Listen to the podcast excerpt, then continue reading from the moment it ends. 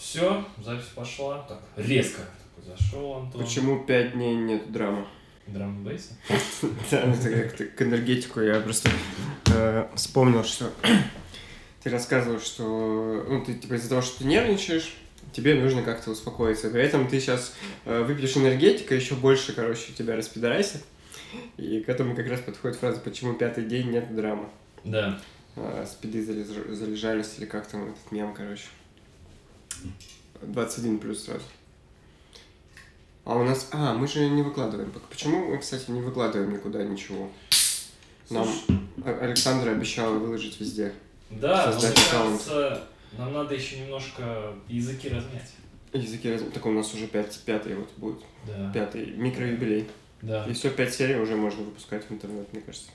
Если мы те три, если мы те три добавляем, то уже можно. Если как бы мы их все-таки в закрытом доступе храним для нашего патреона за 100 баксов потом, за 300 баксов, то тогда пока еще рано. Нужно еще 5 записать.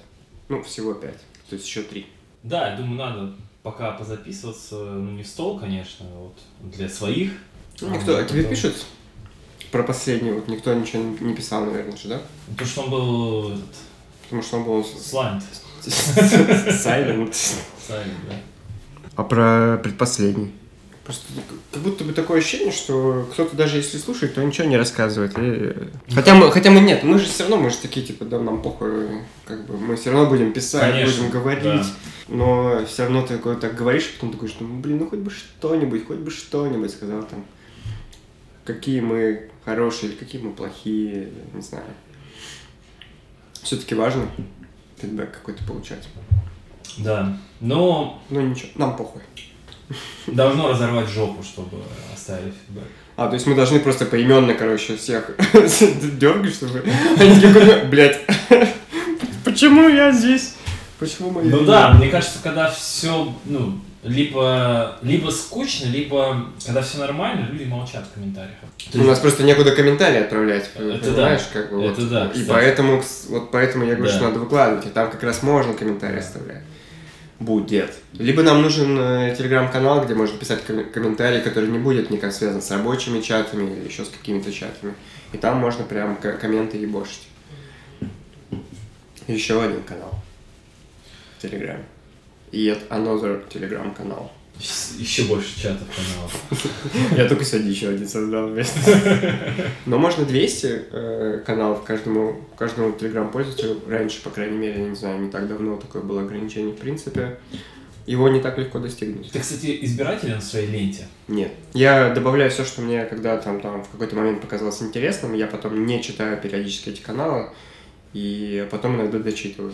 Вот у меня ВКонтакте есть друзья ВКонтакте, не в Телеграме, ВКонтакте, Так. у которых, ты знаешь, а, э, подписки, там, интересные страницы, там, 496, честно, Мгм. это 496 пабликов. Я думаю, как он все это читает? Вот я избиратель. То есть у меня там 20-19 сообществ, но за которыми я слежу. То есть я... Ну, ты, видимо, там прочитываешь все до нуля, как, да, есть такой подход, а я просто держу их на самом деле, чтобы они были рядом, и они потом в какой-то момент могут понадобиться, что мне их легко будет найти, потому Мгм. что если я где-то ссылку эту встретил, то потом найти эту ссылку будет сложнее, чем найти у себя в каналах. Кстати, недавно я искал одно сообщество, я очень много времени на это потратил. Вот мне прям нужно было там что-то найти, я вспомнил про него. И вот да, кстати, как закладка. Поэтому удобно. Удобно подписываться и потом просто не читать. Если тебя не напрягают, как бы отсутствие этих цифр уведомлений. Меня не напрягает уже давно, поэтому А мне без алкоголя энергетика? Мне что-то Это безалкогольно. накрывает. Ты, ты на обед ходил сегодня? Потому что на голодный желудочек там разорвало. Он еще и без сахара к тому же. Спасибо Даниле Балаганскому за прекрасный Black Monster. Который на самом деле white monster. Ну, тут так написано. Ну да, там снизу написано white просто. Black and white.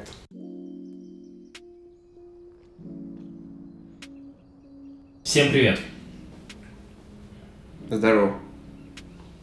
Это снова мы. Блять.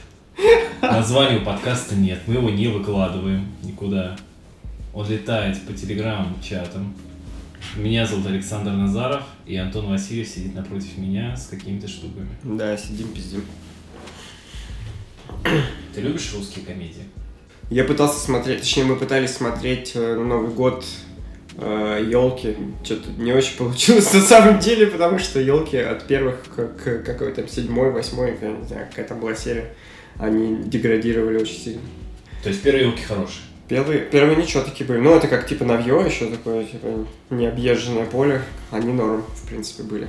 Я вот вспоминаю, что да, те первые. Хотя нет, мы посмотрели, на самом деле, я не помню, какие.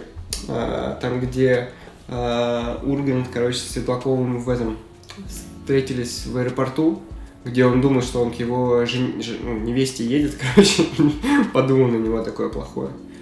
Я, все, что я помню про эту серию. Короче, бывают прикольные российские комедии, Да. но ты просто к ним относишься с каким-то предубеждением заранее плохим таким, не ожидаешь от них ничего хорошего, и даже, может быть, не рассматриваешь сейчас. А у них же есть вот, это, знаешь, изюминка, изюминка какая-то всегда. Ну, то есть вот эти, вот этот типаж людей ты в западных комедиях никогда не увидишь. То есть это свое, вот эти свое поведение. То есть так в России люди себя ведут.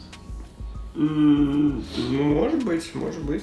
Я когда, я вообще, в принципе, когда смотрю западное кино, оно, безусловно, там, в большинстве своем э, крутое, то, что показывают, по крайней мере, в прокате. Я в целом впечатлительный человек, мне очень легко удивить фильмом. Но ты понимаешь, что такого в жи... э, вот на... Вот ты идешь э, по дороге в офис, Мгм. вот по, там, по старой деревенской, ты вот таких людей не увидишь. Но, блин, а тебе зачем их э, на улице встречать? Ты их можешь в интернете встретить легко. Ну, если мы говорим про, там, ну, про американцев, там, или, не знаю, про европейцев и так далее. Во-первых, европейцев встретить можно в Европе легко, поехав в Европу. Американцев, понятно, сложнее, в Америку просто сложнее попасть. Но чисто в теории ты можешь встретить их в интернете. В подкастах тех же самых, там, не знаю, в стримах, где-то еще, короче, в YouTube-роликах. И вот они там будут. Да, вживую, может быть, ты не встретишь, но вполне себе те типажи, которые они обыгрывают, и они в интернете есть. Их, на них можно нарваться. А так же, как просто на русского ты можешь нарваться в реальной жизни, да. Ничего, блин, в фильме я бы не сказал, что это прям какая-то особенность нашего кинематографа. Ну, просто это вот просто люди такие. Да, да, да. И Каждый, Прикольно. каждый очередное, вот там вот этот э, «Вези меня, мразь» недавно была, не знаю, очередные люди ругаются. Это я просто сегодняшние мемы, да, там, или вчерашние мемы уже. А, очередную там грубость э, с клиентами там в, в отеле, там. потом извинения, это уже стандартная вся история. Такие, да, ну, фильм с извинениями скоро, наверное, выйдет. У тебя, кстати, есть знакомые иностранцы? Какой-нибудь Роберт Не-не-не, нет. На самом деле у меня были, ну, как несложно сказать, с знакомыми или друзьями, чуваки, с которыми мы играли условно Диабло, да, второе на Battle.net, они просто типа европейцы. А, ну, и ты пока играешь, ты с ними общаешься. Тогда еще просто Аська была, а, не знаю, была ли она у них. А, ну, вот как-то мы в рамках игры общались. Вот, а так нет, нет никаких таких знакомых. А знаешь, Антон, я вот так резко перейду. Э, на улице, да не то что иностранцев, вполне реально встретить людей, для которых э, чипирование и 5G это достаточно острый вопрос. И ну, для них это реально угроза. У меня такой знакомый есть. У меня, как ни странно, тоже.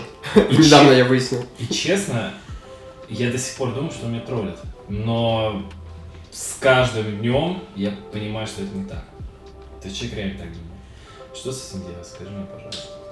Да блин, а что ты, мне, мне кажется, с этим ничего нельзя сделать. Просто это можно бесконечно пытаться убеждать человека и как бы спорить с ним о чем-то.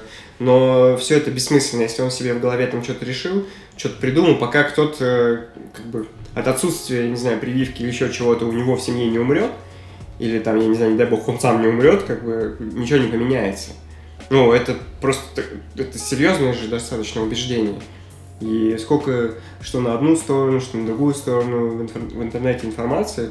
На Netflix есть крутой фильм, документальный, многосерийный, а, называется «Пандемик». И там как раз а, про вот этих антипрививочников в Америке а, история, ну, как бы описана, как вообще там все это происходит. Это же, можно сказать, оттуда пришло, пришла вот эта тема к нам, потому что у нас изначально были обязательные прививки.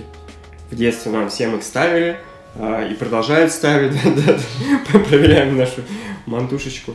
А, Нам их ставили, и это продолжается так. А вот это вот, типа, антипрививочная история, или там как бы альтернативное мнение на а, то, что происходит, оно появилось вот буквально сейчас. Почему? Потому что вот очередная массовая херня, которая затронула вообще всех людей на планете. И вот эти вот антипрививочные движения оттуда очень легко перекочевали к нам. Потому что, э, ну, это массы, которыми можно управлять. Ну, Можно им все что угодно в голову там засунуть, объяснить по-своему, и они будут идти и повторять это все. Ну, мир глобальным в целом стал, да, наверное, уже быстрее всякие течения, идеи катятся. Но информация, интернет, Да. информация, да. Да, да, именно так. И э, у меня, да, как ни странно, тоже такой человек появился, хотя, казалось бы, блин, геймерская сфера, да, в которой у меня там много знакомых э, из разных городов, она недалека от IT, а IT это как бы, я не знаю, что-то такое техническое, профессиональное, научное даже скорее, да, и там, казалось бы, не должно быть никакого бога и антипрививок абсолютно. Но внезапно ты с таким сталкиваешься, и вот тебе вполне себе люди, которые играли в игры, а, такие, а я пойду справку куплю. Не буду делать прививку, куплю себе справку, чтобы в Москве ходить куда угодно. Знаешь, я бы еще, кстати, игровой комьюнити выделил на тех, кто На Михалыче... кто, кто там играет Я понял. А кто играет... Да-да, я понял, все, Михалыча, короче, да. Да, да, да. Привет всем Михалычу, слушает. Респект. Ну, я надеюсь, у Михалыча появится там сын, который подрастет, а может он уже есть, он подрастет, придет к отцу и скажет. Как раз э, вот тот человек, про которого я говорю, это девушка мать. У нее есть А, дочь. И она как раз вот типа против вот этого всего, что очень-очень странно. А дочь маленькая, да, еще? А, ну, да, ну, по-моему, ну, школа какая-то А, пер- первая, ну, там, какие-то классы вроде как. Но прикол в том, что у нас вот в- конкретно в том чате есть человек, который приближен вообще к э, медицине, Угу. работает там с докторами, и вот как бы всю эту картину на практике прям видит и может объяснить, почему и как это работает, ну, как в контексте прививки. А, но там как бы вообще абсолютное просто игнорирование всего, типа я не буду делать, я буду делать вот так, и все. И поэтому бес- бесполезно что-то доказывать, можно попробовать один раз, не получилось, все, проще забить, типа, чувак, твоя жизнь, Единственное, что а, ты своим таким поведением чужие жизни ставишь под угрозу. Но если ты сидишь дома и никуда не уходишь, ну сиди себе дома и никуда не уходи. И не прививайся. Друзья, у меня даже бабушка, бабушка, ей 78 лет, сделала прививку. Без симптомов вообще спокойно. На лайте. То есть она уже обе сделала? Да, да, вообще. Ну, это круто.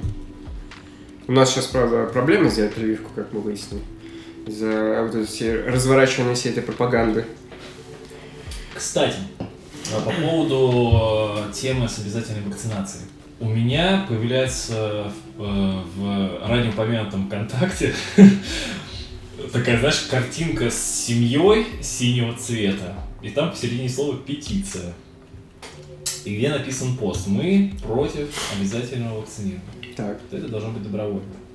И знаешь, я здесь никакую точку зрения не хочу занимать, но мне такая мысль закралась, что институт общества, любого там гражданского, не гражданского, он как ребенок. То есть иногда, если он не понимает, его нужно ставить в угол. Так не считаешь? А, Я на самом деле считаю по поводу, ну, конкретно обязательного вакцинирования, да, или там прививки вот этой все. Я считаю, что в- конкретно в нашем обществе это нужно сделать. Почему? Потому что а, ты наблюдаешь, на- ну, я не знаю, ты же сейчас, наверное, в общественном транспорте пока не очень ездишь э, Мгм. с костылями, хотя у тебя уже палочка. Вот. А я наблюдаю каждый день в метро люди без масок. С маской, блядь, э, как угодно натянутой. И проблема именно в этом. Что мы такие, блядь, нам похуй, я рот ебал, и буду делать так, как я хочу, буду ходить без маски везде, буду носить маску просто потому, что мне сказали, буду носить ее на, на рту, а носом, носом буду сморкаться во все стороны. И именно поэтому обязательная вакцинация в нашем случае, она должна сработать. То есть человек не понимает по-хорошему. Ну, в моем случае по-хорошему, типа, иди сделай добровольно, это по-хорошему. Тебя ни к чему не принуждали. А, но, как бы, результаты...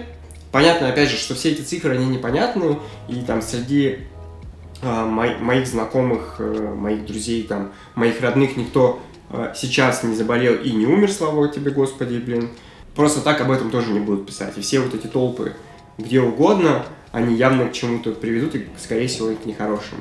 И если мы будем все еще продолжать, типа, ребята, пожалуйста, вакцинируйтесь, вот этой хуйней заниматься, э, ну, хорошим это точно ничем не закончится. Понятно, что мы рано или поздно все переболеем, а кто-то пере, перемрет, но уж лучше сделать обязательно, чем э, бросать это вообще как бы на, на покер. Поэтому я за, ну, не то чтобы за, но я поддерживаю такую точку зрения вот просто в том контексте, чего я вижу, как оно работает на самом деле.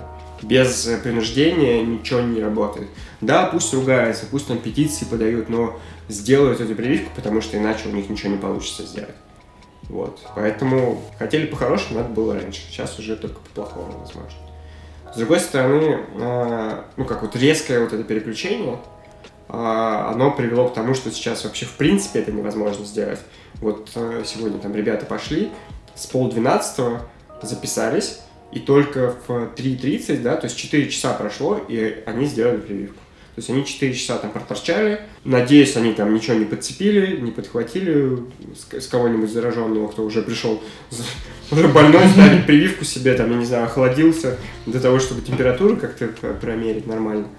Или еще просто без симптомов, пока болеет и не знает, что он заражен. Вот. А так, э, ну, сделали, конечно, не супер хорошо, но зато люди прям реально повалили, и заметно, что э, вакцинация пошла, поехала хоть как-то. Потому что люди, с одной стороны, испугались, с другой, ну, того, что, типа, у них будут проблемы, если они это не сделают.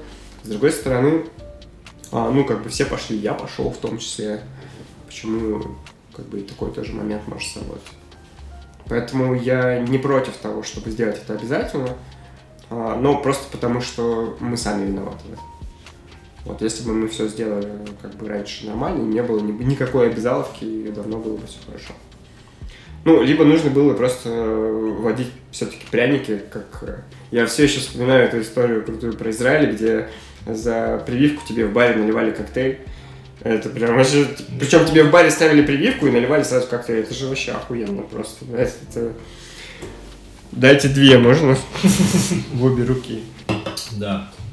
Но, кстати, не во многих странах была обязательно вакцинация. Она там даже не то чтобы прям обязательно была. Это, мне кажется, это подавалось под соусом, что просто нужно сделать, но не обязательно.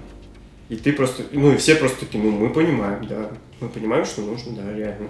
И пошли сделаем. Я, ну, я, если честно, просто не в теме, может быть, оно там и обязательно как-то было где-то. Но какая нахрен разница? Оно сработало, люди да. вакцинировались в большом количестве, там чуть ли не Блин, в Израиле там 60-70%, сколько в Америке там 30-40, что-то такое. Наши 10 вообще там как бы... Нигде, в жопе. Иногда вот э, своим знакомым хочется, которые выкладывают там петиции, там, с одной подружкой тоже что-то подцапался. Я хотел прям написать, типа, ну знаешь, если бы не обязательная вакцинация, наверное, мы бы сейчас бы скорили бы до сих пор, там, подыхали бы. Так наверняка. Ну, может быть, все бы не подыхали, нас достаточно много, но точно у нас было бы меньше. В общем, есть риск, что удаленка, да, будет? А, да, даже я хрен знает. На самом деле, я надеюсь, что нет.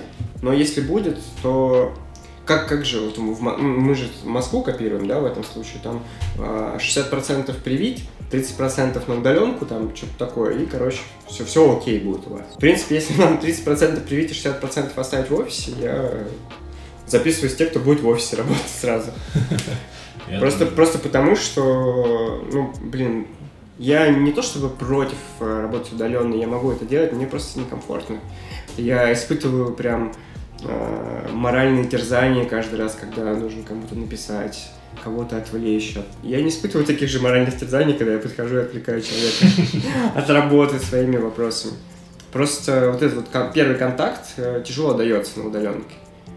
Э, нужно сделать несколько движений в эту сторону, написать сначала в тебя, а ты не занят, или там, я не знаю, когда ты будешь не занят, или еще что-то, или назначить встречу сразу же, а потом нужно еще позвонить в определенное время, а так ты как бы просто подошел сразу же, два действия сделал за одно, и как будто бы все хорошо, вот. Ну, при этом все-таки, если прям долго сидеть дома, но мне кажется, долго это вот месяц-два, да, прям вот изолироваться нормально. А мы же почему еще проблему-то схватили? Потому что нам, ну, мы же еще друг с другом не общались. Мало того, что на работе, а еще и вне работы, просто мы сидели все по домам. И вот это вот отсутствие социальных контактов вообще прям проблема, проблема. Да. Поэтому я надеюсь, что, во-первых, я успею сделать прививку когда-нибудь в ближайшие, в ближайшую неделю. Отстаю в очереди 4 часа. Ну, это нужно прям просто запланировать, что вот там во вторник, среда, на 4 часа идем и там сидим до последнего, пока нас не уколют. А так, надеюсь, вообще, в принципе, ничего такого не будет. Хотя кому-то же ок. Да мне, мне кажется, в целом мы готовы. Мне кажется, прямо на лайте вот так переключиться. Мы готовы, но э, э, вы там хотите набирать новых людей как раз, да? Вот мы на прошлом э, подкасте говорили про обучение удаленное. Да, да, да. А набор удаленный еще, ну, вам еще, может быть, набирать придется удаленно. А такого-то, я думаю, что у вас не было. Это мы там с разработчиками периодически общаемся, но у нас просто, в принципе, за прошлый год а, был такой опыт там удаленных собеседований одно-два как бы подряд, да, А, плюс еще потом там, не знаю, третье собеседование очное, потому что как раз мы их закончили к э, выходу из карантина. И нет никакой проблемы, потому что уже достаточно такой простой поток. Ну, то есть, типа, там, первое вводное простенькое какое-нибудь собеседование, второе, там, посложнее с э, сложными какими-то вопросами. Ну, техническими, не техническими, не техническими. Зависит от того, кого собеседуешь. А у вас-то вообще такого опыта нет. Консультант, как будете удаленным собеседовать? Ну, мы все равно питерские. А, ну, понятно, что Да, да, да, но э, это по-другому. Вы- Да, вы, не да. сможете считать всех Да. тех э, качеств человеческих, которые можно считать вживую. Да. Там, не знаю, у него будет видно только лицо, например, или он еще как-нибудь так камеру поставит, а еще, может быть, у него камера сломается, и вы его даже не увидите. Кальян будет. Ну, я, я, кстати, вот когда я дома собеседую, а, ну, даже, в принципе, в кабинете я вообще не парюсь, курю. В, в- парю, и даже не знаю, как на это люди реагируют, интересно. Было бы, наверное, Но узнать. главное, чтобы не получилось как, э, ну, не с той стороны, а со стороны кого собеседуют, как у известного блогера Иван Гамас, когда бабушка ворвалась к ним и там ругала его. Слушай, я про эту историю могу сказать локальный мем чуваков, которые играли в Рагнарок. Там а, в Рагнароке есть такое гиль- гильдийные войны, или ГВ, если коротко. И там а, к одному чуваку, которому, я не знаю, там 30 с хером лет, а, и он такой типа ГМ гильдии, и к нему во время ГВ зашла мама, и он просто маму там чуть ли не нахуй послал. это было очень смешно, это попалось на видео, ну потому что там типа TeamSpeak, Ага. или еще что-то, голос активировался, короче, это все записалось и попало в интернет, и все над этим ржали, потому что это смешно. Типа 35-летнему чуваку приходит мама, отчитывает его, он с мамой ругается, там, и все это во время ГВ происходит, так смешно. Если на собеседование мама зайдет, это примерно такого же уровня. Мама, блин, у меня собеседование. Тебе уже 35 лет, найди работу. Я на работе. А, если, если к э, кандидату, типа, мама, так Да. мама, я сейчас это делаю. Все, вы приняты. Просто чтобы спасти вас от мамы. Короче, да, а, кор- я считаю, что мы, во-первых, готовы, но тут мне больше интересно, как все это воспримут те люди, которые не хотели, э, не хо- хотят, не хотят уходить на удаленку, если нам все-таки закроют офис, и нам придется, ну, сколько они протянут, как, как их вообще из этого спасать, потому что, а, ну, если нельзя будет в офисе появляться, нужно будет, видимо, после работы где-то по улице, не знаю, стыковаться со всеми, как-то проверять их. Да, Там, миллионов. Кирилл Тюгаев, например, я больше всего за него переживаю, что он такой, блин, э, он просто умрет дома. Кирилл любит, да, в офис ходить? Да, так мы вот это обсуждали, что а, даже когда ты сидишь в офисе, там, не знаю, в три человека, и ты можешь так из-за монитора выглянуть и там, типа, кивнуть там, или, не знаю, что-нибудь э, сказать, какую-нибудь фразу, это уже совсем по-другому. Чем если ты сидишь один дома и разговариваешь с монитором, и даже с людьми в мониторе, и даже там, не знаю, групповые какие-то встречи. Совсем другое. Прям вообще. И даже хочется на работу идти. Ну, тебе могу сказать про собрание, которое я вел, кстати. Вот э, собрание, когда ты ведешь виртуально, твоя задача, вот у тебя так телефон лежит со сценарием, и ты такой, привет, и начинаешь вот по сценарию прям идти. А вот когда вживую общаешься, да, конечно, энергетика совершенно другая. Да, ну подожди, ну ты можешь также и перед э, телефоном как бы все это исполнять так-то. И все это как люди попробуют, они представят себе, это же, ну то есть воображение все равно же доделывает какие-то вещи, на какие-то фразы реагирует, на какие-то жесты. Можно было бы, кстати, и ходить вполне себе с телефоном. GoPro-шку нацепить. И такой, знаешь, вид из глаз, что типа... Прикольная тема. Кстати, да, представляешь, собрание такое, э, стрим, ты тупо идешь по улице, такой, и камеру вот так вот так говоришь. Привет! Вот вам слайды. Блин, камеру и вот так вот идти по улице, это сегодня вот несколько, ну, полчаса назад э, Макс Покровский выложил хейт-спич для Димы Билана, который провел концерт. А, да, да, да. Там нормально так вообще его разъебало, просто. И он там чуть ли не на самокате на каком-то, видимо, ехал по набережной на Петроградке, как я считал. Короче, там, да, так, жестенько, жестенько. Так что, надеюсь, нас это не коснется, а если коснется, то хотя бы не очень долго. Потому что как будто бы что-то про месяц говорят. Ну, месяц перетерпеть можно. Ну да. А, вот, кстати, э, в детстве тебя там садик или школу закрывали, там на карантине, там было такое? Что-то как будто бы было, но я сам-то этого не помню. Вот. Такое, что что-то там вши или еще что-то такое, наверное, было. Вши, вши, да. Давно я слово не слышал. Ну, это, мне кажется, это проблемы тех времен каких-то, которые мы, наверное, победили целиком. Вот. Слушай, нас Ну, бывало. Школу, на самом деле, на карантине не закрывали, в садике действительно было, а в школе, э, поскольку, ну, Екатеринбург э, Ты из Екатеринбурга? Блять, это не что... А я почему думаю, что триггерился тоже на фразу про Химаш? А, ничего себе! Я-то думал, ты коренной петербуржец. Нет. Ничего себе. Ты у тебя все детство в ЕКБ было? Да. Офигеть! До, до седьмого класса. Вообще, у тебя в крови Геннадий Букин практически. А Кто это, блядь? А, вспомнил, вспомнил.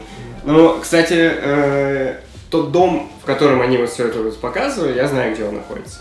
Это на улице Луначарского, там перед, я не помню какой. Ну, короче, я знаю, где он находится. Этот дом, да.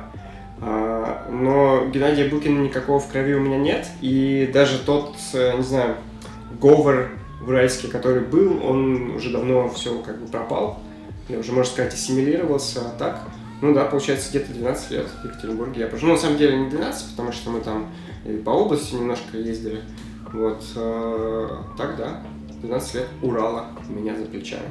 Круто, круто. И я, если честно, вот, э, ну, не знаю, я не сталкивался с этой фразой, которая, да, сочтемся, на Химаш сочтемся, а, никогда в своей жизни. Я ее гуглил, и да, там какая-то книжка всплыла, короче, еще что-то, а, но я так и не понял посыл. А, то есть, э, пол- получается, что, а, ну, типа, Химаш это как такой опасный район, Да. и типа, если вы там встретитесь, если ты сделал что-то хорошее, то как бы пиздюлей ты не огребешь, видимо, вещи про это.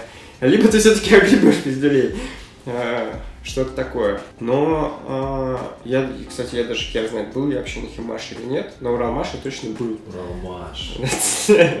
Да, там, ну, поскольку у нас достаточно большая семья по папиной линии, там а, братья, сестры, там двоюродные братья, сестры. И в детстве очень много у нас там всяких разных было э, семейных праздников, на которые там все собирались, да, поэтому вот по каким-то районам э, Уралмаша, это- ну, про, Ура- про Уралмаш, ну, на Уралмаше в основном все жили, мы там много где ездили, в гости. Слушай, у нас разница в возрасте, получается, 10 лет где-то, да? Да, и 20 лет я в Питере, на самом деле, уже больше, чем 20, 23 получается. У меня детство, э, тоже от себя там скажу, еще к твоему детству, безусловно, вернемся. У меня детство было в поселке, и я не жалею, что я провел детство не в городе, потому что, ну, это, возможно, стереотип, говорят, что в городе очень много соблазнов для детей, с одной стороны, Много проблем, на самом деле, еще. и много проблем. А, Особенно в Екатеринбурге тех времен. Ну, вернемся к этому. Да, вот. И школа у нас была небольшая, и все друг друга знают. И как бы, чтобы с тобой что-то вообще плохое приключилось, это очень сложно в целом. Да, безусловно, там были какие-то мутные ребята, там какие-то и непонятные чуваки ездили на своих девятках. Вот. Но в целом, в целом, тебе уделяли очень много времени учителя. И, ну, ты когда идешь где-то, все знают, где ты находишься. Всегда можно позвонить там третьей тете, четвертому дяде там, и так далее. Все друг друга знают. У меня в детстве была очень крутая тема. У меня был слабый комп. э, где там было 2 мегабайта видеопамяти, там 600 мегабайт жесткий диск. Там, Даже у тебя уже даже было видеопамять. Да. И комп-то занимал не только я в семье, но хотелось играть что-то подобное на улице. Того не зная, того не зная, э, мы, вот эти, знаешь, толкинисты же собираются играть Мгм. всякие ролевки. Вот мы, короче, изобрели этот жанр в поселке. Мы это называли э, полевые РПГ. Вот, мы брали какой, вот мы брали, допустим, and Magic какой-нибудь, и это все на улице изобретали. Жестко. Все это изобретали на улице. Magic. Вот, у нас там были разные палки там какие-то. Вот эти палки это мечи, вот эти палки эти, там, да, булавы. Там как-то все пытались запомнить, там мы шли домой, так, значит, ты вот этот класс, и главное, чтобы не забыть. То есть ты ложился спать, надо было проснуться, выйти на улицу и вспомнить. Что там, что там, у кого? Что ты заснул вот этим персонажем, а не другим. Вот, бои, правда, сложно было, чтобы ну, там не пораниться никак, там, не ударить кого-то случайно палкой сильно. Ну, сейчас с этим нет проблем. Сейчас можно резиновые все что угодно делать и вполне себе. На 3D принтере напечатал, как бы меньше себе пошел. Улица вообще очень круто развивает фантазию. Прям я благодарен в этом плане детству, что вот эти всякие игры, где надо было на ходу. Обычным гейммастером был я. То есть я не играл. Но это я сейчас знаю слово гейммастер. Это Мгм. был просто чувак, который шел Ведущим, короче. да, по полю рядом и говорил, вот мы сейчас идем, здесь дворец какой-нибудь, там, там некромант, Сандра сидит, там этот страшный. Вот, и, блин, это круто, это прям я вспоминаю с такой теплотой. Понятное дело, что потом там с возрастом э, все начали увлекаться паркуром, там, появился фильм «Форсаж», и, конечно... И девятки преобразовались сразу. Да, и у кого-то деньги на девятку появились. Вот. Это, кстати, вот, знаешь, у меня... Вот наш был вот этот круг друзей, вот с которыми мы вот этим всем увлекались, но потом почему-то некоторые откалываются, идут в вот эту жизнь там девяток, реальных пацанов там и так далее. Это удивительно на самом деле. Да, как будто бы ничего в этом удивительного нет. Это, ну вот она такая жизнь на самом деле. Это может быть, э, когда, знаешь, когда а, для тебя, может быть, это странно, и ты видишь в этом что-то такое необычное. Потому что, ну, со своей стороны я могу сказать, что вот я уехал, да, там 23-24 года назад, ну, как уехал, меня увезли родители. А, Я тогда очень сильно переживал, у меня еще такой был, типа, дву- ну, двойной переезд. Мы сначала поехали в область к маминым родителям, я там ходил с э, четверть, четверть же, да, в школе. Одну четверть там походил, и, в общем-то, одну четверть, кор- короче, это была первая четверть в Екатеринбурге, вторая четверть э, я переехал, и третья, четвертая я уже как бы в Питере был. И вот, как, короче, когда первое перемещение, я такой, типа, блин, я только тут как бы со всеми там ребятами из, э, какой, седьмой класс, в седьмом классе, это пятый, шестой, седьмой у тебя, да, и ты там, я только-только там подружился с крутой компанией, и, короче, вот я это все, короче, теряю, переезжаю, хоть пойми куда, что непонятно, что будет, еще вот в этой какой-то промежуточной школе учусь, непонятно чему, короче. Но когда я уже в Питер приехал, э, там, не знаю, месяц, два, три, и я уже, короче, забыл про все. Вот. э. И я потом просто смотрел своих бывших одноклассников, я находил их ВКонтакте, по школе это, в принципе, несложно сделать. И я смотрел, как они поменялись. А, Кто-то прям сильно изменился, там щеки у них выросли, я не знаю, хотя был худой пацан, он такой, блядь, жирмес такой. И там девочки тоже сильно поменялись. И я такой, типа, блин, а может быть и хорошо, что я там не остался, но что вот бы сейчас я был бы вот таким. И какое-то вот такое, не, не то чтобы отвращение или отчуждение, а ты такой, типа, это не я, короче, вот это не мое. Наверное, Слушай, так. а когда же ВКонтакте более-менее раскрутился, ты уже достаточно взрослый чувак был. Да. Но я же контакт, я контактом пользовался, мы, начал я пользоваться в универе, какое-то время попользовался, и уже, наверное, когда я даже в скринкасте работал, я в какой-то момент, короче, бросил контакт, потому что, ну, там у меня кот умер, еще что-то, короче, какие-то там всякие, и я такой, типа, нахрен мне это ВКонтакте, если равно там, вот, чё- чем я занимался ВКонтакте, листал ленту вот эту, да, с картинками, блин. И я такой, типа, нахер это надо? Сейчас я в Телеграме листаю ленту с картинками, ленту с текстами, но как будто полезной информации больше. Короче, вот я посмотрел на своих бывших одноклассников и, наверное, с каким-то вздохом облегчения вздохнул, что вот эта судьба, она меня не коснулась. Наверное, там все бы по-другому было сильно. Хотя хер знает. Сложно сказать Да. вообще, что там сейчас в Екатеринбурге. И он очень сильно поменялся.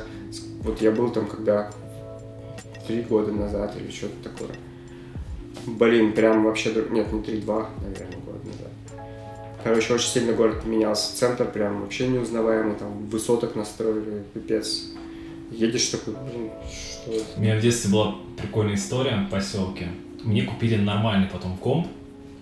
а, И у моего друга было очень много дисков просто. У него там э, папа работал дальнобойщиком, он где-то эти диски фармил и привозил просто коробками. И я говорю, слушай, ну дай мне хотя бы штучек 30 там, он готов. Штучек 30? 30, 30. 30, да, я и говорю, Да. что штучек 30. Вот это там GTA Vice City, Counter-Strike 1.6 там лежит. Говорит, ну слушай, не надо, давай, пусть они у меня лежат, короче, не хочу диски никому давать. Я Такой, ну ладно, ладно. Вот, и у меня на следующий день сгорел дом. Инстант карму просто. И мне так хотелось пошутить на эту тему, вообще просто невероятно. И я долго держался, но вечером он сам пошутил. Да. И там и комп сгорел, и диски, все сгорело. Ну, главное, что все живы. Ну, это, конечно, главное самое, действительно. Короче, про детство. А, Почему-то вот, когда ты сказал, что там, типа, ты жил ну, в поселке, да, я сразу вспомнил, где жил я. А, Вот когда я был пиздюком прямо, что вокруг меня было. А, Екатеринбург, большой город, там все такое. И с этими проблемами, про которые сейчас там Ройзман там снимает, или не снимал кучу фильмов, это даже показывали где-то недавно. И это то, что действительно я видел. А, пиздюков с пакетами, а, исписанные все подъезды, как раз вот этими всякими шприцами изрисованы. Шприцов я прям не то чтобы не видел, а, у нас был достаточно большой двор, куча девятиэтажек, я не знаю, сколько там подъездов, 12, если не больше. И там еще такая 12-этажка была у нас. Короче, гигантский двор. И да, там были ребята, которые вот, типа, как из неблагополучных семей, там сейчас, может быть, так как-то говорят, короче, они были. И это были действительно какие-то опасные типы, с которыми вообще не хотелось контактировать, никак вот прям приближаться на какое-то расстояние, на котором тебя могли бы заметить. А, учитывая то, что еще я там каким-то пиздюком был, они там типа старшие ребята, и, короче, вот прям опасно, от них такого вот исходила опасность. Плюс э, в то время там, ну, как дети на самом деле сейчас пропадают, а у нас там в дворе пропадали ребята, их потом находили там где-то за а, как это, речка Говнотечка у нас называлась, река вот как там, блин, сеть, сеть, озеро, да, река и сеть, озеро Шарташ. А, Короче, вот речка Говнотечка это и сеть, там типа теплотрасса, короче, проходила, и вот, короче, да, там находили а, трупы и все такое. И это было прям страшно. А еще вот этот бандитизм среди вот этих детей, а, которые, не знаю зачем, ну, типа, на, на клей там им деньги нужны, или в, в принципе на жизнь. И вот, как бы вот разбой реальный. И я просто почему зацепился, потому что а, как-то вот с Александрой, да, с маркетологом нашим, а, мы обсуждали вопрос а, обучения риторике. И, ну, типа, это такой, типа, практический курс, где тебя учат говорить. И она рассказала, что там потом нужно рассказать какой-то эмоциональный случай своей жизни, где э, кто-то там сливался, не мог сказать, там, типа, не знаю, ну, типа, уверенные в себе чуваки не могли ничего рассказать.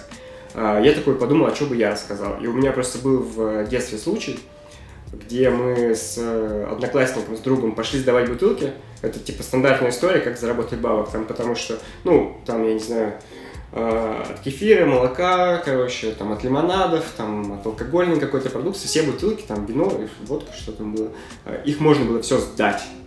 И, типа, куча было всяких разных пунктов приема, и вот у нас там был э, такой пункт приема, э, я не знаю, это такой, типа, он был на территории разрушенного здания какого-то напротив э, оптового рынка, такой типа, в, ну, в деревьях, короче, в лесу- не в лесочке, а в таком типа в деревьях, короче, стоял, такой чуть-чуть в стороне от дороги.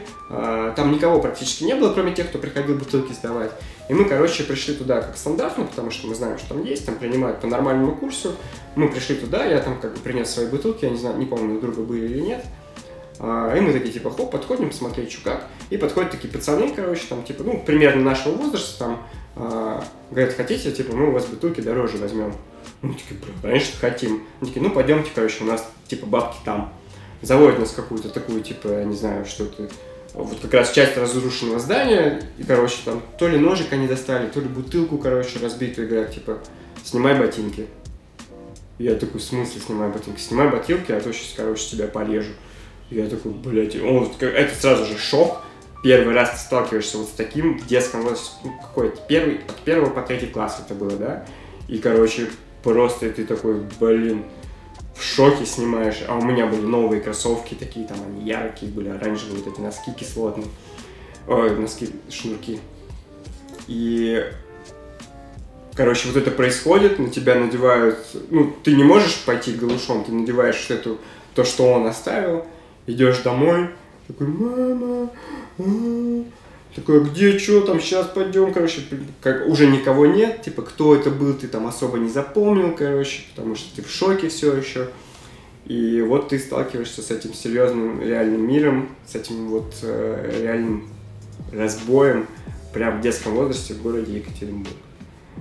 И это действительно вот примерно те люди, которых ты хочешь обычно избегать. Ты их вот как бы прям так видишь, но пока ты, э, у тебя не было этого опыта, ты такой, типа, ну, вроде обычный пацан, как бы, да, ничего такого. И на самом деле, э, у меня там еще спортивный костюм был, либо китайский. А, нет, да, или да, китайский, по-моему. Короче, не суть важно, какой, по-моему, китайский был. Дешевенький такой. Папа из Китая как раз привез. А, и потом, короче, мама их нашла там на рынке, она случайно увидела, что, типа, вот как бы кофта, подошла, короче, там, типа, блин, э, можно сказать, разъебала этих пиздюков прямо на оптовом этом рынке. Э, забрала кофту, но она уже была в таком виде, ее невозможно было носить. Это просто такое, типа, моральное удовлетворение, что, типа, вернулась. И все. И вот, короче, я думал, что я бы мог вот такой случай рассказать, в общем-то, вот я его рассказал. И это потрясение прям. Да. А, второй такой случай, кстати, тоже в Екатеринбурге был, когда у меня ключ отобрали, блядь, я как исповедоваться пришел. А, ключ отобрали, там, перекидывали, ну, ключ на, на шее на веревочке, я не знаю, может быть, как э, недавно было под, под ковриком, да, да ключик. Да, да. А у меня был, я, я вспомнил сразу, что у меня был ключ на веревочке от дома. И типа его отобрали, короче, начали перекидывать, типа дай, дай посмотреть, короче, а дальше типа вот ты как белочка-собачка, там бегаешь, и в какой-то момент кто-то не поймал, я схватил и просто убежал. А мой друг на это все стоял, смотрел. А, ну, потому что там на самом деле, ну, типа, нас было двое, их было там трое, там, по-моему, девочка была еще. То есть, в принципе, мы, наверное, могли бы подраться с ними. Но поскольку я по жизни такой как будто бы пацифист изначально, а, пока меня не доведут, да, я как бы такой, типа, блин, да, что, зачем? А, и вот такой тоже, блин. В Питере, конечно, были случаи, наверное, пожестче потом, но это уже как бы, типа, более взрослая жизнь, mm-hmm. когда ты действительно можешь что-то, там, mm-hmm. не знаю, убежать быстро, а не просто стоять и смотреть, как с тебя снимают или еще что-то. А, там, не знаю, словами как-то попытаться что-то кого-то переубедить или наоборот напугать. Там. Короче, вот в детстве все, все вот это да. Но, наверное,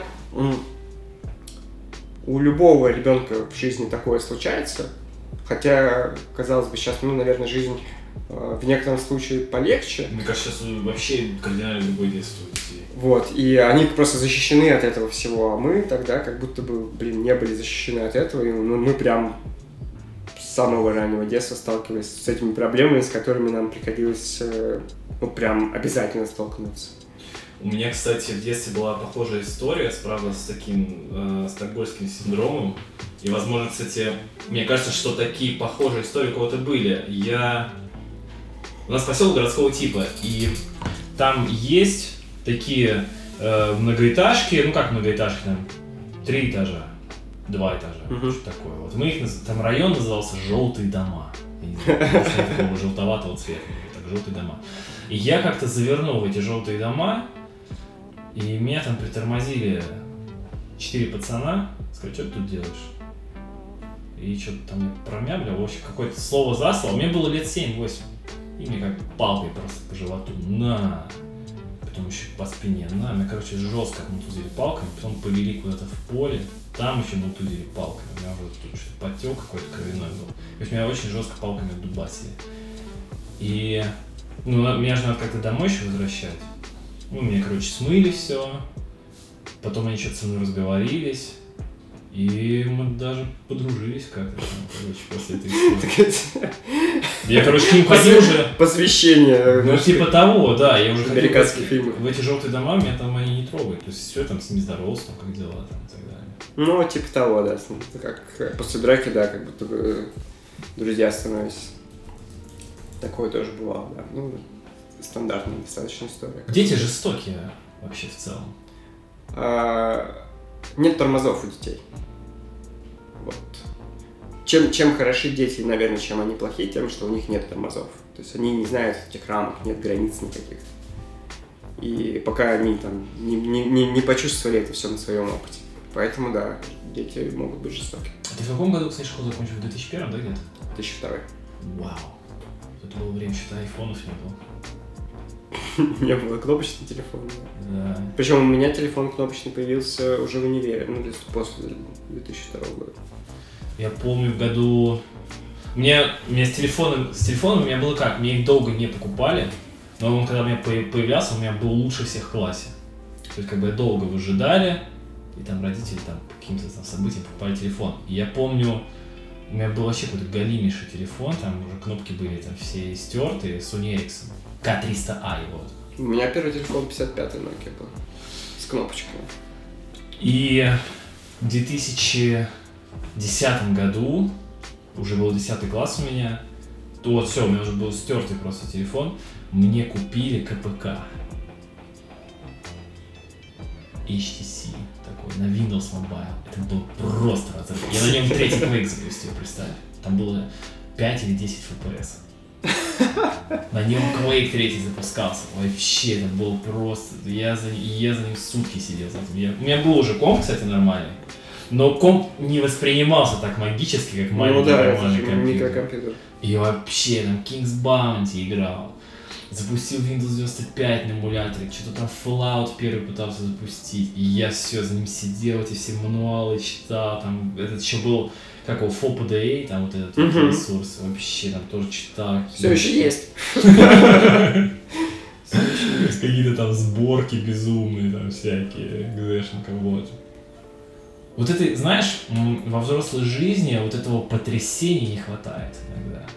То есть я не знаю, чем мне... В смысле не хватает? Ты что, уже... Ты так говоришь, как будто бы тебе 70 лет, и тебя уже ничем не удивить. Не, я имею в виду, что может быть это просто элементарное чувство ностальгии, но такого шока, как знаешь, там вот у тебя там старый комп, где такой видишь там The Elder Scrolls, там, где там чувак от первого лица там луком стреляет, и у тебя просто глаза вообще. Ну, ты Ну, просто сейчас, а ты видел Atomic Heart?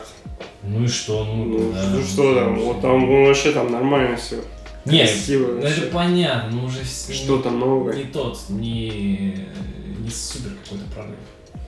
Ну, следующий прорыв виртуальная реальность, пожалуйста. Кстати, вот максимально похожие чувства были, когда вот я шли в виртуальной реальности. Да. Мне очень понравилось. Это вот буквально месяц назад произошло, в Sirius Sam поиграл.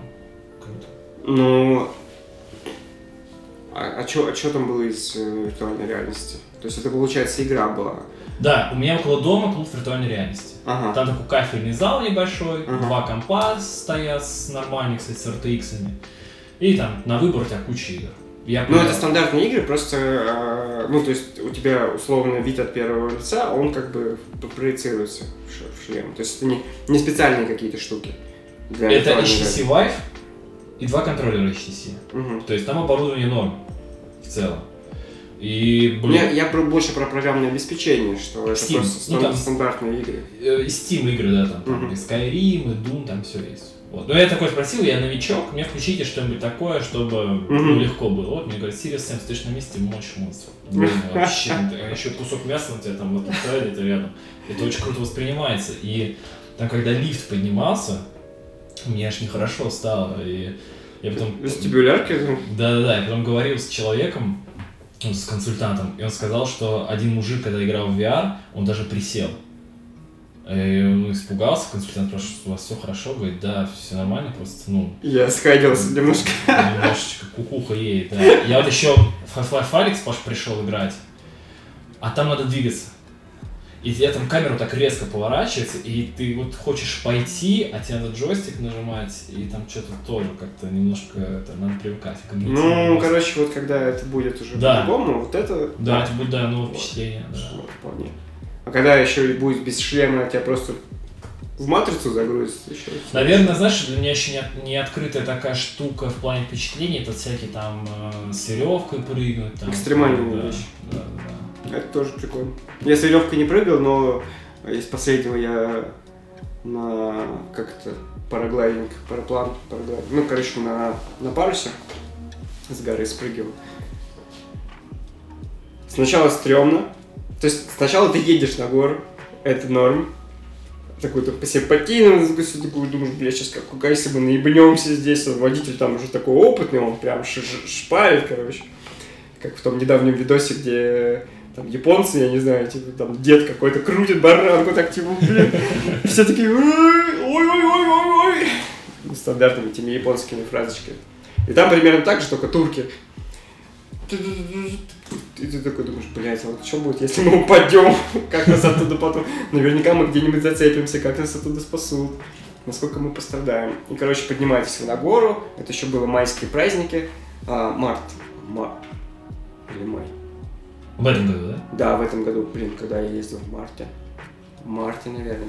Короче, блин, я забыл уже. В марте, да, на майский на Эльбрус ездил, а в марте мы поехали а, в Турцию. И, короче, было прохладно еще, ну, то есть, на самом деле, внизу было норм, солнышко, как бы, тип, тип тепленько.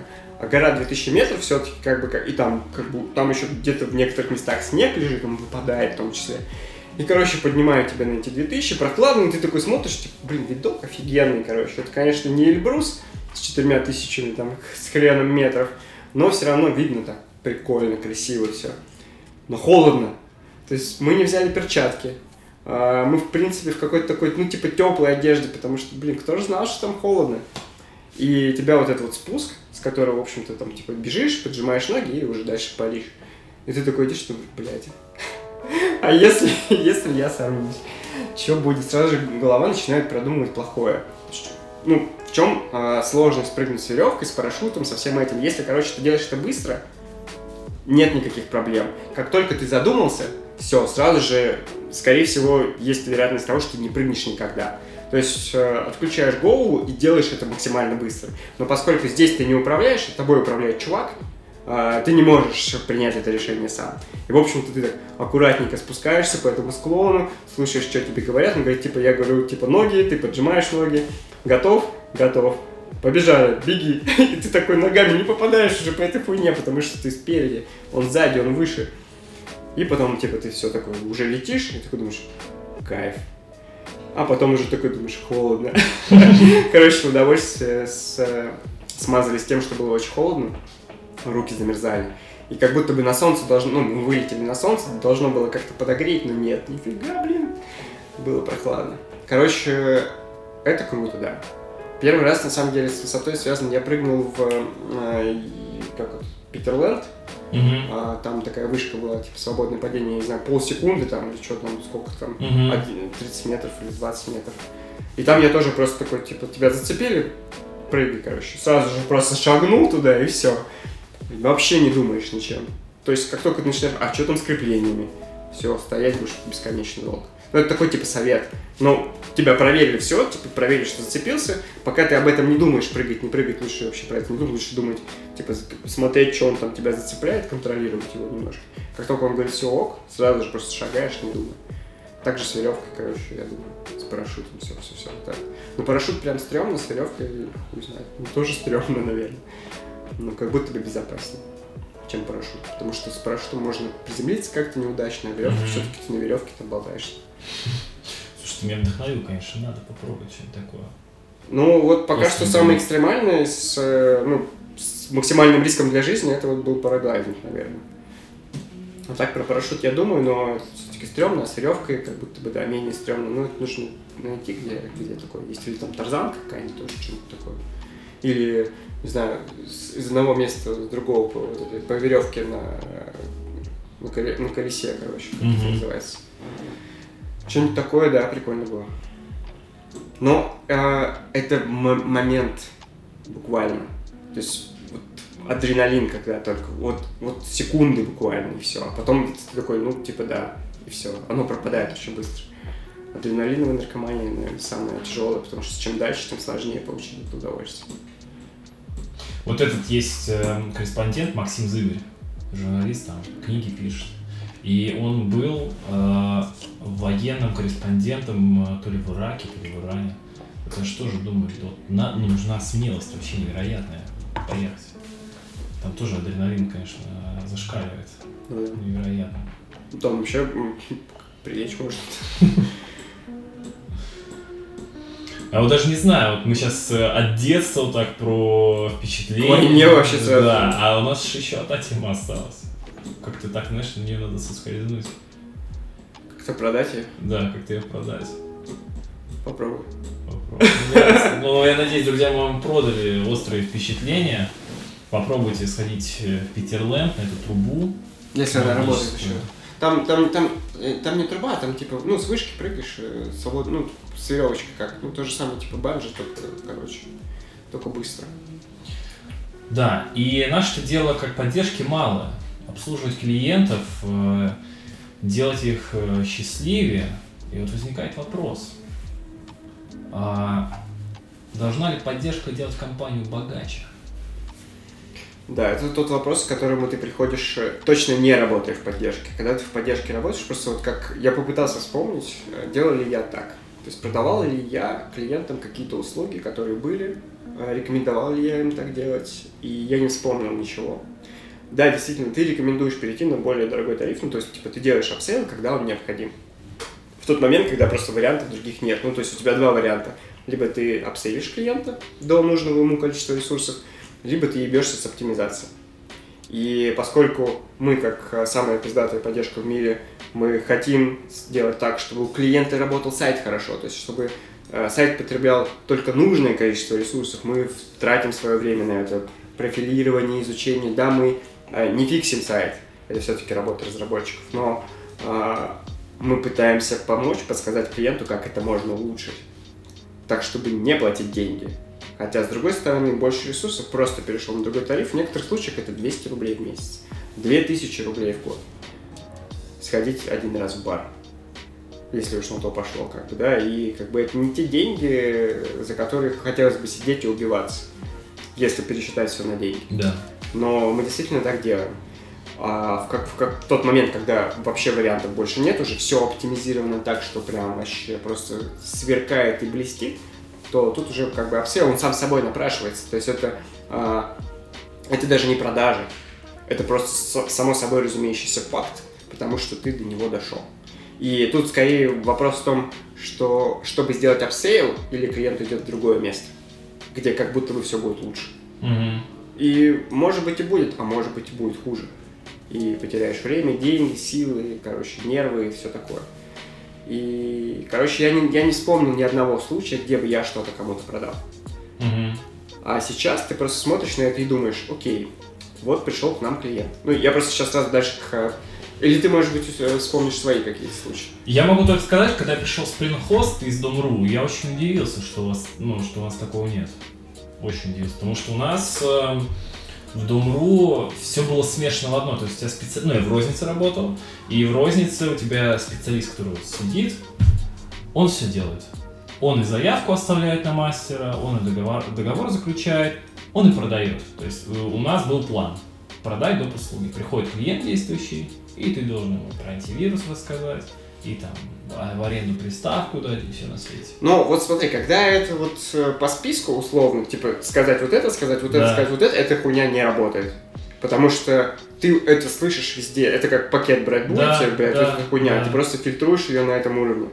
А, и поэтому так делать точно не нужно никогда в жизни. А как, когда ты на что-то можешь триггернуться, и, например, вот про- просто поч- почему вообще я эту тему предложил в очередной раз, э, потому что я тебе про нее говорил. Есть такая девочка Полина, привет, ей она слушает наши подкасты и дает интересный фидбэк всегда. Вот, она работает, э, ну, работала с, со всеми крупными IT-компаниями Питера, и, возможно, не, не только Питера, по мерчу. И, в общем-то, можно сказать, что она продавала им а, тот мерч, который они, может быть, даже не хотели. И я, поскольку знаю ее достаточно давно, я знаю, что вот она этих клиентов умеет заполучать, то есть умеет им продать а, свой продукт, которого еще нет. Идею продать продукта, который они хотели бы купить, да, то есть мы можем сделать вот это, и они такие, да, круто, давайте сделаем вот это, и как бы 100 штук, пожалуйста, тысячу штук, миллионы штук. А, она это, типа, умеет, и поэтому у меня в какой-то момент появилась идея, типа, не попросить ли ее сделать для наших ребят курс о том, как э, внезапно продать клиенту что-нибудь, что ему нужно. Или что он не знает, что есть, но, возможно, он это захочет. Вот, мы там как-то общались, общались, общались, а теперь Полина уже не работает с мерчем, работает как раз именно в той сфере, как консультирование, а, там, не знаю, продажников, не продажников, как э, общаться с клиентами в контексте mm-hmm. того, чтобы им а, чтобы они захотели у тебя что-то купить, например, вот так. Полина, поправь меня, если я ошибаюсь. Но, по-моему, смысл в этом. И, короче, э, я изложил ей в очередной раз всю свою идею. И э, мы договорились, что я расскажу, что, чем мы вообще тут все занимаемся и что у нас есть того, что клиенту может быть нужен. И вчера мы, когда я про это рассказывал, дошли до того, что э, когда к нам приходит новый клиент, например, там, с сайтом, или он хочет создать сайт, он регистрирует домен. И он даже не знает о том, что у нас есть на простом тарифе отдельные почтовые ящики, что это такое вообще, что из себя это представляет. И консультант, когда сталкивается с таким новеньким клиентом, может рассказать, смотрите, а у вас есть почтовый ящик там, да? Он такой, да, да на Яндексе или на Gmail. Такой, ну зачем вам Яндекс на Gmail? У вас такой красивый домен. Какой, какой? Пердячий пар.рф Ногти наверное, наверное, вы хотели бы ящик курю собака ящик.рф. Да. Я такой, а что, так можно? Да, можно, на вашем тарифе всего 50 рублей. Продано. Просто моментально. И ты тут как бы не продал на самом деле что-то ненужное и вообще в принципе просто рассказал про то, что есть. Да. И оставил как бы принятие решения на него. И возможно он к нему реально вернется по приколу себе создаст такой ящик, типа. Да. Э, Глеб собака ты котик точка, да, или там что-нибудь такое. И тут даже не до продажи, тут просто информирование об услуге. Да.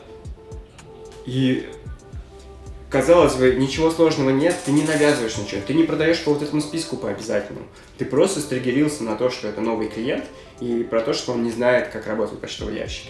Пользуется своим Яндексом, а у него такой крутой домен. И, наверное, письма хорошо было бы с сайта отправлять с такого почтового ящика. Это можно делать и без ящиков, на самом деле. Но отвечать на такие письма все равно приходится, придется с реального существующего ящика, а это можно сделать только так. И это самое простое, то, что у нас есть. Понятно, что у нас есть другие услуги посложнее. Mm-hmm. А, веб-сервер, да, с этим как бы уже не так просто. Но опять же, рассказать преимущество чего-то в какой-то определенный момент, да, вот нужно просто выработать вот эти триггеры и фразы, которые вот мы вчера, пока я рассказывал, просто там Полина накидала какие-то, я такой, так вот это вот нам надо, нам нужны просто заготовки какие-то, да, а, которые не звучат как э, впаривание чего-то, а которые звучат как просто само собой разумеющееся то, что мы могли бы сказать. Особенно круто это легло на самом деле на неформальное общение. Я сейчас просто не вспомню эти фразы. Э, Полина их вроде записывала. Вот. Э, они очень круто ложатся на неформальное общение. Типа там дорогуша или что-то такое, вот как-то так, как клиента можно было назвать, дорогой клиент, дорогой клиент или еще что-нибудь. Короче, э, это все вот прям как будто бы нативно. Угу. И ничего в этом плохого вообще нет. Да, без навязывания. И просто я почему вот еще, когда, почему в поддержке я вспомнил нас с тобой, потому что я уверен, что ребята просто сидят и даже об этом не думают. Они думают, вот у меня клиента вопрос. Мне нужно решить его вопрос, как, к чему может еще этот вопрос привести. Они не думают, что там есть еще услуги какие-то. Да, да. Почтовая отправка закрывающих документов через УДО. Зачем вам эта бумага за деньги? Давайте мы бесплатно сделаем. Вы сэкономили вот эти деньги, а на них да. Давайте домен еще возьмем. Да? Два, два за 199, сколько там у нас, да, домена. Можно каждый месяц по два домена регистрировать. У вас будет много доменов, потом продадите их выгодно. Блять, вот это, кстати, вот это, кстати, нормальная тема. Сейчас купите, а потом продадите. Блин, ну если, ну это нужно бизнесмена, понимаешь, клиента, который такой, типа, с бизнесменкой, с бизнесменкой жилкой, с бизнесменской жилкой. Мы как раз про них говорили в прошлый раз как бы их выявить, да, что если к тебе приходит э, чувак, который э, про криптотрейдинг какой-нибудь, вот ему надо, так сказать, домены, нормальное вложение, короче. Ну, кстати, наш был на собрании от меня небольшой вброс про потребности, но это, конечно, более глубоко прорабатывать. Короче, я думаю, что ребята, те, кто посообразительнее нас послушают и попробуют, может быть, даже сами. Или хотя бы об этом задумаются. Да, ребятки, это круто. А потом мы все-таки с Полиной договоримся, и у нас будет, я надеюсь, какой-нибудь специальный курс. Мастер-класс или как еще это, не знаю, воркшоп, что угодно. Ну да, современный подход, без всяких этих тупых обзвонов.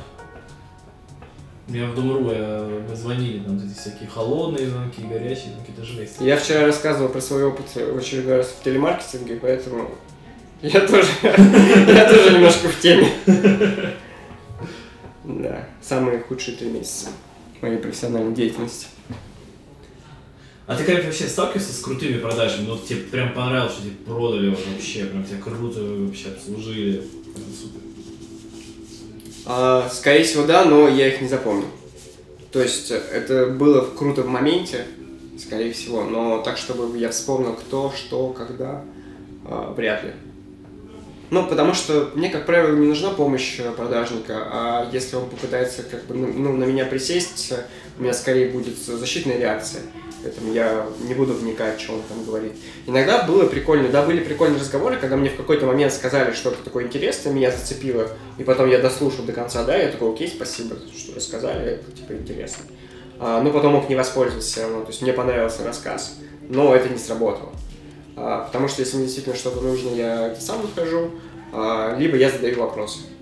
Как бы, да, типа, подскажите, расскажите. И тут э, не то чтобы прям скилл продажника, а скилл скорее больше а, уверенно рассказать про что-то, Да. да. Потому что если там будет, а, я не знаю, я такой, ну все, идите нахер. Это короче. вообще очень отталкивает, когда ты приходишь в игровой магазин, и человек просто не понимает, что, ну, то есть, то есть он не играет. Ты приходишь в игровой магазин, а человек не играет. Это сразу отталкивает, ты не хочешь уже. Так же, как ты приходишь в бар, и я спрашиваю, какое пиво посоветовать, и ты такой, блядь, выбери сам. Да, я не пью.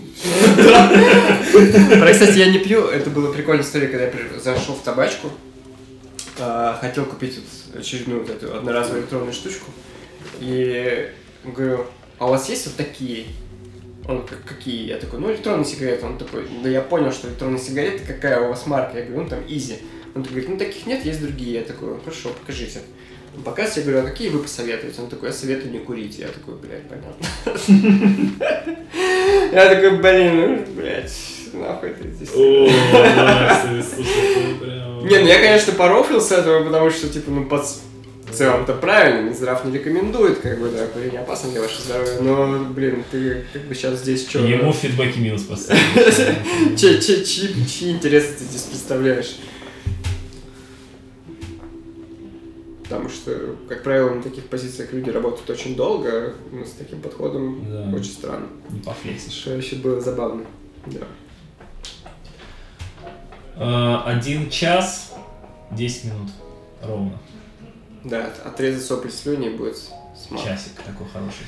Смачный час. Да. По- ну, может быть, там, а можно же сжать, короче, просто вот так вот, сжать до часа, чтобы мы там где-то в какой-то момент так проговариваем. Ну, Можно вообще сделать подкаст 1.75 скорость. Как будто мы под шариками. Ну, кто-то так делает, да. Кто-то слушает подкасты на X2. В Телеграме ты, кстати, не делаешь. Почему там можно взять? Можно, да, скорость? Да.